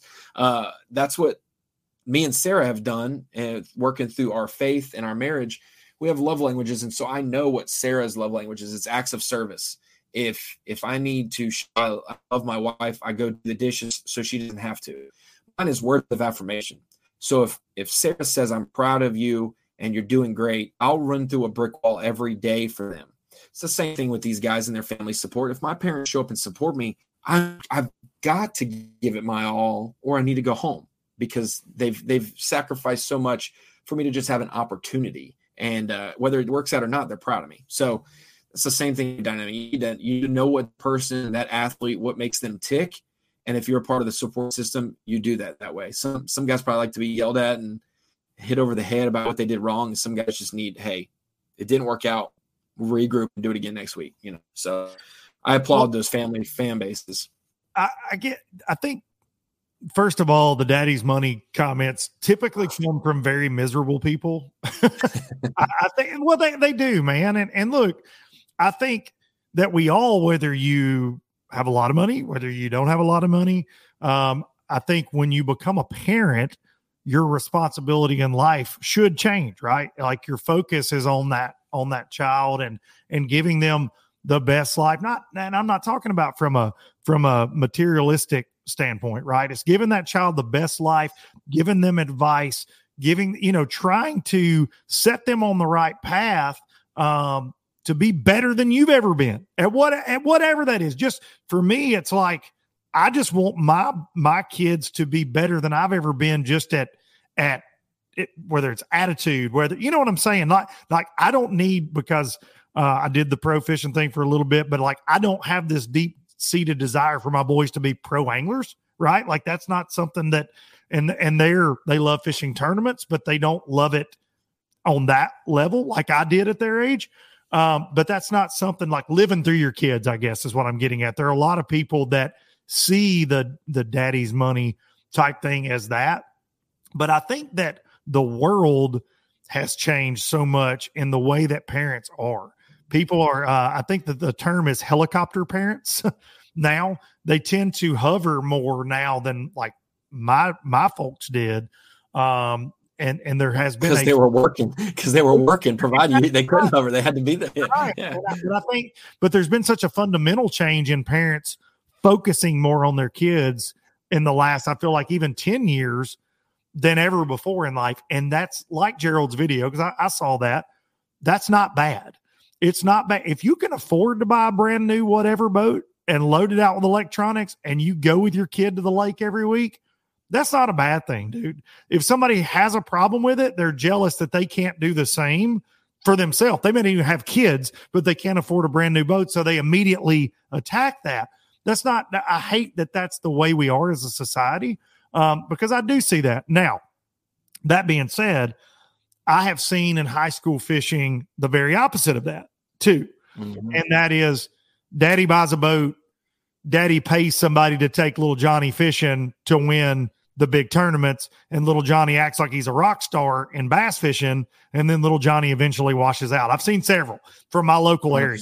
It just doesn't and and I've and and my problem though with little Johnny and his dad in those situations was never daddy's money. It was well, if daddy's got all this money, I don't understand why he's not with Johnny in the boat. Why didn't he? Yeah. Why didn't he take him? Right? Like, why isn't yeah. he? And that's what, and that's the premise of, of Gerald's video as well. Right. You can't make desire. Little little Johnny goes home and doesn't look at fishing until it's Saturday, and somebody tells him where to go. Uh, that's right. I, I always I said in that same comment, like grateful for my dad. I wouldn't be in the sport without him. Uh, weird that no one said he's money when I rolled to the boat to the ramp with my 18 foot Ranger and and a 94 F250, you know, that I was borrowing from my dad because it's I can't buy a thirty thousand dollar boat in you know freshman year of college. I can't do that. But I remember specifically, I was a senior at the time, so I had learned some things in college fishing, and we were at Hartwell, and I had a freshman. I said, anybody, I'm gonna fish this tournament by myself unless someone signs up. If you want to come, let's go. I had a freshman sign up and, with me. His name was Brian Buffalo, and I remember backing down the ramp. We're floating in the flotilla of college fishing boats, and he's like, "Dang!" And I look over, like he either saw the hottest college fishing girl ever, or something caught his eye, and he said, uh, "That's a nice rig." And I said, like, like almost like he's my son. Like, look at me, Brian. Brian, we're gonna beat 90% of these fancy rigs yeah, today. Right. I promise you. We go and get 14th or 12th or something in the 150 boat tournament. We do that and we, we qualify and not advance on. And it's like, it doesn't matter what rig it is. A lot of people like are defeated before it starts. But I just remember that like I didn't care what we were in. I put flame, put flames on the motor to make it look like I was going faster. That's how slow my boat went. Like, what are we talking about? I was taking the back channel of the back channel at Pickwick just to keep pace with the guys on yeah. the main drag doing the big circle. I'm trying to, I'm trying to cut cut through here 52 miles an hour. I'm spending an hour of practice idling the back back channel to make sure I don't hit anything. So I stay on that line on my phone GPS reminder. So I make it, you know, like that's what we did. And so I was like, I don't remember people saying daddy's money when I put flames on my 18 foot boat trying to get my 150 to go faster. Like, so there's a um, lot, I, I, think that the young generation of anglers, if you want it, you can go get it. It's accessible. And boy, if you don't want it, you will. It, we will know quickly if you don't want it. And I can tell those who don't want it. When when fishing's not fun, if you still like fishing, you want. Yeah, that's right. If, if your dad pitches you an American Express, and goes, dude, you got an unlimited budget. Go fish the opens, go fish the Toyotas, go fish NPFL. and and you don't want it, it shows up. I don't care if he's paying for it or not. Uh, that that's the thing. Like the talent does bubble over, regardless of how it's funded. Um, right? Like I mean that that's the deal there. But there there's good and bad in that, you know. And I just think that there are so many people that do have that old school train of thought of uh, you got to earn it you better earn it. And it's like, well, I mean, they're going to earn it, right? Like whatever it is in life, even if your parents set you up, like you're going to earn it. Unless, and I've dealt with this situation multiple times in my life, your dad's the CEO of a big company and he throws you the keys to it. You know what I'm saying? Like that, that's a little different situation too, right? Like you didn't have to do anything. You just landed in the spot but I bet there's a lot of intimidation and fear that comes with getting thrown the keys if you have a if you have a uh, you know a, a, conscience at all about you, and, and most folks do. So um, I don't know. Kevin, it's like if Kevin handed his Legends exemption points that he would have towards the elites to his sons, and they get a spot in the elites when it was based off the work he did. Like everyone in the elite series, 102, whether they whether they're in the prime career, whether they are taking a Legends exemption, like whether they're a rookie, I don't. I still have yet to find someone who hasn't earned it. you still have to. You've either caught them in the past so good they're deemed a legend, or you're currently catching them now, or you struggled this year, but you've caught in the last three or four years, and your average is good enough, and you still earned your your spot. Like I, I don't know a guy who's like, I got internet. Like, what are you talking Yeah. about? So, um, no, it's, I, I just, I'm very, not saying I predicted the future, but like six years ago, when everyone was like, grow the sport, grow the sport, grow the sport, grow the sport, it went so fast. We got the field sizes so big. We had like 490,000 boats in our high school championship this year. And that was just taking the top 10% of qualifiers. That means we had 4 million boats try to fish the tournaments, you know, to qualify. So we've grown the sport, grown the sport, grown the sport. When I was like, whoa, don't force this sport on anyone who doesn't want to be here because you don't know, you can't sustain the sport. Now there's a bubble, it's a hubba bubba. We're pushing, we're we got four pieces of bubble gum and we're chewing, and the bubble gets bigger, but at a certain point, it's gonna pop. And so we need to make sure we keep this bubble and sustain it and this bubble. So now we've pushed so much in it, it's so competitive.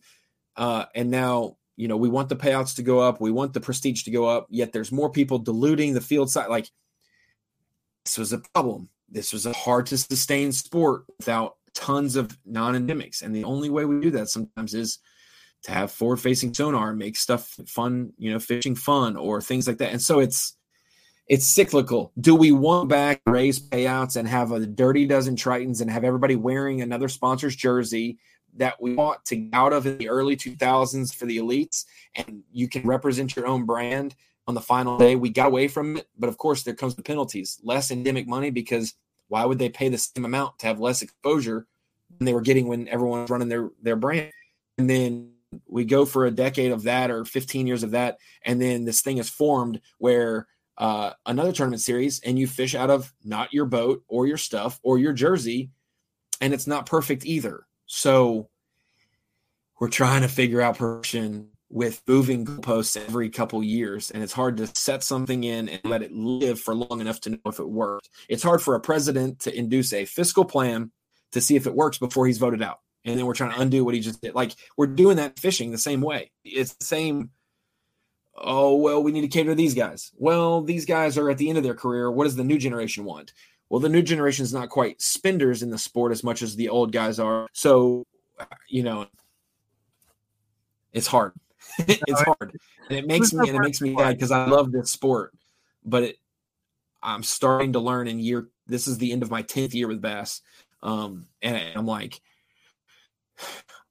my phone died, and I'm not gonna plug it back in because somebody could text me this afternoon. I don't want to be texted. You know, like you're just like freak, man. I, I hate that it's kind of this point, but it's like, dude, yeah, tough. I get it, dude. Well, and you, again, we started this with you're never going to make everybody happy, and that's that's physically impossible. But I do think that all the organizations are looking at ways to make all of this better, and hopefully keep keep this train a moving down the road. Ronnie Moore, you're the man. I appreciate you giving some time on your Sunday afternoon. I know you got. I don't know Arizona Cardinals to watch. One of these teams. No, I don't. I don't need to watch them at all. Not right now. Unless You're- I got a fantasy player on my team, like I, I'm not leaving them, but let's just say in past years they weren't on my local, you know, channels to be able to easily watch. But I I would got find that. ways to watch. I may not be trying as hard to find ways to watch them at 3 p.m. on a Sunday afternoon. Unfortunately, that's why I'm doing a podcast with Luke Dunkin and not watching. You know, my I fan's been understand. digging over here, receiving touchdown by Tyler Lockett. I'll take it, even though he's on a rival team. Like we just, I got a different goalpost now. I'm getting fantasy. I'm with it. Unfortunately, I can't escape the Titans.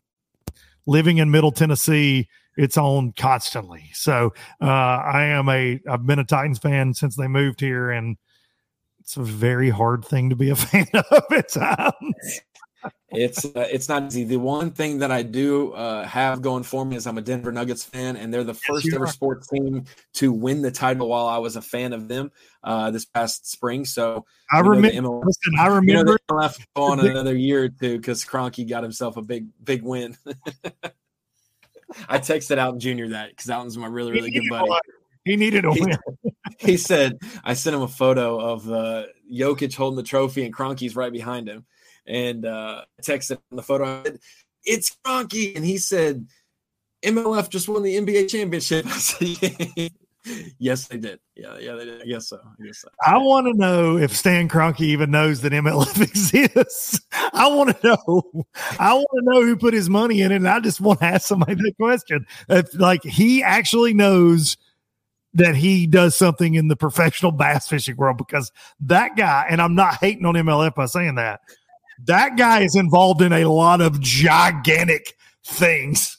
It like the grand scheme of sporting events. And I just wonder if he's like, oh, yeah, this little blip down here on the tiny radar professional sports. Yeah, I own that too. I wonder if he like sits around a table with all of his other billionaire buddies. He's like, did you catch the MLF event this weekend? I'm gonna bet, I, I, but maybe he does. Maybe he does. But I'm looking at and you, if you're watching Ronnie Moore and I right now, oh gosh, bring some of that money to Major League Fishing and to Bassman, the whole thing. Buy it all, baby. Let's go. Put some of them billions in the bass fishing world. Calling him out. I, I think I sent uh because he owns the Rams, he owns the uh, yes the, the Chargers, the Avalanche. Um, you know, for he's got the Rockies, I believe. Um, but yeah, he's got all kinds of stuff. And so I, I saw something the other day. He's like actually owns like the fifth most land for an individual in the United States or something. So he owns a bunch of land as well. Maybe we can make some private lakes. Yeah, uh, dude. It's technically out west. It's technically out west. We'll be able to suffice two needs. Get a West Coast schedule and some good fishing. But I, I, I, I, joke and I kid that this wasn't anti anything. It was just a joke. Um, yeah. Uh, at this point, I am maybe it's I think a switch flipped. My body doesn't ache, but as soon as I turn 30, I don't give a crap about the drama of forward facing sonar of the leagues against each other. Like trying to provide for my daughter and my wife, and we can and just enjoy our time. You know, I, I just need to be the best possible, best man of man of God possible, and uh, eliminate the negative people out of my life if I need to. So weird, kind of weird. I can't wait to see what happens when I hit forty. I'll, maybe my body will start to hurt then. Well, I think, oh, buddy, mine started hurting at 30 though. So uh, I think, no, just everything settles in, right? Like I just think, I mean, we're so far into this thing, things just settle in, industry settling down, I think, for the most part. And, and here we are. This is where we're at, right? And uh, I think, I think we've got to figure out the forward facing deal from a fan pers- watching perspective. I don't think we've got to ban it. I don't think that's going to happen anyways. Um, but I think everybody's working on it and we're all just doing the best yeah. we can, Ron. We're all just doing the best we can. I just don't think that the fans who the who don't like forward facing sonar or the anglers that don't like it, putting a little bit of you know screen on the or graph on the screen is going to make them happy. I think it's going to make the other people who are in it. It's just more so like, oh, you don't like this. Well, I'm going to show you more of this in a different yeah. way. I don't think that they're going to like, but I think that I think that it will be a great teaching moment. There's a lot behind it. Try not to for you know bankrupt the the whole company just to a screen on a screen and a, yes. a video on a video. But um, so yeah, the uh, it's all good. It's all good. I love the sport. I have a different kind of cherish for this sport. Um, you know, but at the end of the day, it's not my identity. And I hope and pray it's not the anglers' identities. I hope that they are not finding value just being an elite series pro. There's a lot of other great you can do that, but you don't always have to be that. And so, same thing here. You can be a commentator and not, uh, you can do commentary and not be a commentator all the time. Like you find your That's value right. and your worth, your worth elsewhere. And so, would I go fishing on a weekend for five hours and try to bang my head against the wall to catch one, or do I be home with my daughter? I'm gonna be home with my daughter. Love it. I love it. Ronnie Moore, I appreciate you, buddy. Always a pleasure. And we're going to do one of these in person. I need to come do one of these at the Bassmaster studio or something. That'd be fun. I, I know. Well, you'd be weird if you were in my spare bedroom here in this one, but we can do one actually. We'll set up, we'll set it up in the, uh, in the studio. But, um, be, yeah. the last, can I plug this? Can I plug the opens live? Plug it, buddy. So, so Sunday, the 24th, we've got, you know, because they're back to back for the first time this year, the opens will be shifted a day Friday, Saturday, Sunday. So the final day, we'll have Greg Hackney in studio for the Ozarks commentating with me and Such. We had Mark Menendez last week, uh, or last event, and then for the we'll have the college bracket. So we kind of got a, a lot of bass fishing again this fall. Yesterday was Watts Bar, or Saturday was Watts Bar. This Sunday is Ozarks. Uh, we'll have the college bracket Friday, Saturday, Sunday, Monday the following week, and then we'll go to the opens and then redfish. So we still are doing live. I Lots think for the on. next for the next five weeks, we do live for a couple days, and um, but we are down to the single digit days. But yeah, we'll be able to rest when we have November and December, and also your group of fans will list with. I hear your complaints online. You love live, but you don't like watching live as a replay the 14 Bassmaster shows that we put on Fox Sports 1 in January and February before the season starts. They've normally been just based around the winter. We have gone back and made it like the old 45 minute shows where we take you through the tournament. We show you probably six to eight anglers. We're I'm helping edit and format and those shows with a couple of the guys in the studio. So we are going back to that just for those Q1 shows and live. Obviously, the more live we can have on FS1, the better for our sport. So um, they've been great to work with, but we will have a little bit of flair from the old school. Um, I like it. of old. So we're working on it. We're doing our best, man. We're doing our best, and I'm sleeping once, you know, a couple hours a night. That's my I gotta go play. I gotta go play video games and some, you know, Gen millennial or whatever I am. So Ronnie Moore. Everybody, Ronnie just doing the best he can. It's like we all are. Thank y'all. trying. All right, that's all she wrote with Ronnie Moore. I'd like to apologize for the jumping around and the uh, jittery service. I'm blaming Ron in Arkansas. He says his Wi Fi stinks. Uh, maybe that's the case. Maybe it was mine. Trying some new things. Trying some new things. Got some new uh, new services that I'm trying to use to do the podcast and and keep trying to expand, man. Do things a little differently than I always have. Same show, just look and sound a little different is what I'm trying. And you know, there's going to be bugs. So this was the first week of it. I appreciate Ron being the guinea pig and coming on and always being as honest as he is, man. I really enjoyed the conversation. Hope you guys enjoyed it as well. Be sure to subscribe to the Luke Dunkin's Traveling Circus YouTube channel if you have not, if you enjoy watching the show. And if not, you know what? Leave a review on iTunes, Spotify. I don't know if you can do that, but thank y'all, no matter how you're listening or watching. I appreciate each and every low lifer each and every week, man. We'll take y'all out with some Biloxi Blues. Be sure to hug your mama. We're going to have a fun show this coming week, I believe, as well. We got maybe an in studio guest, fingers crossed. We'll take y'all out with Biloxi. Y'all have a good week, and I'll see y'all next time. I never could See ya. make it last. Spanish moss and Civil War ghosts, well, I'm gonna leave them in the past. Direction, Lord, I'll be fine. It don't matter, east or west. North, south, wherever the wind blows, I'm leaving those burdens at rest. This highway, it does not know my name, and I don't care. No, I don't care.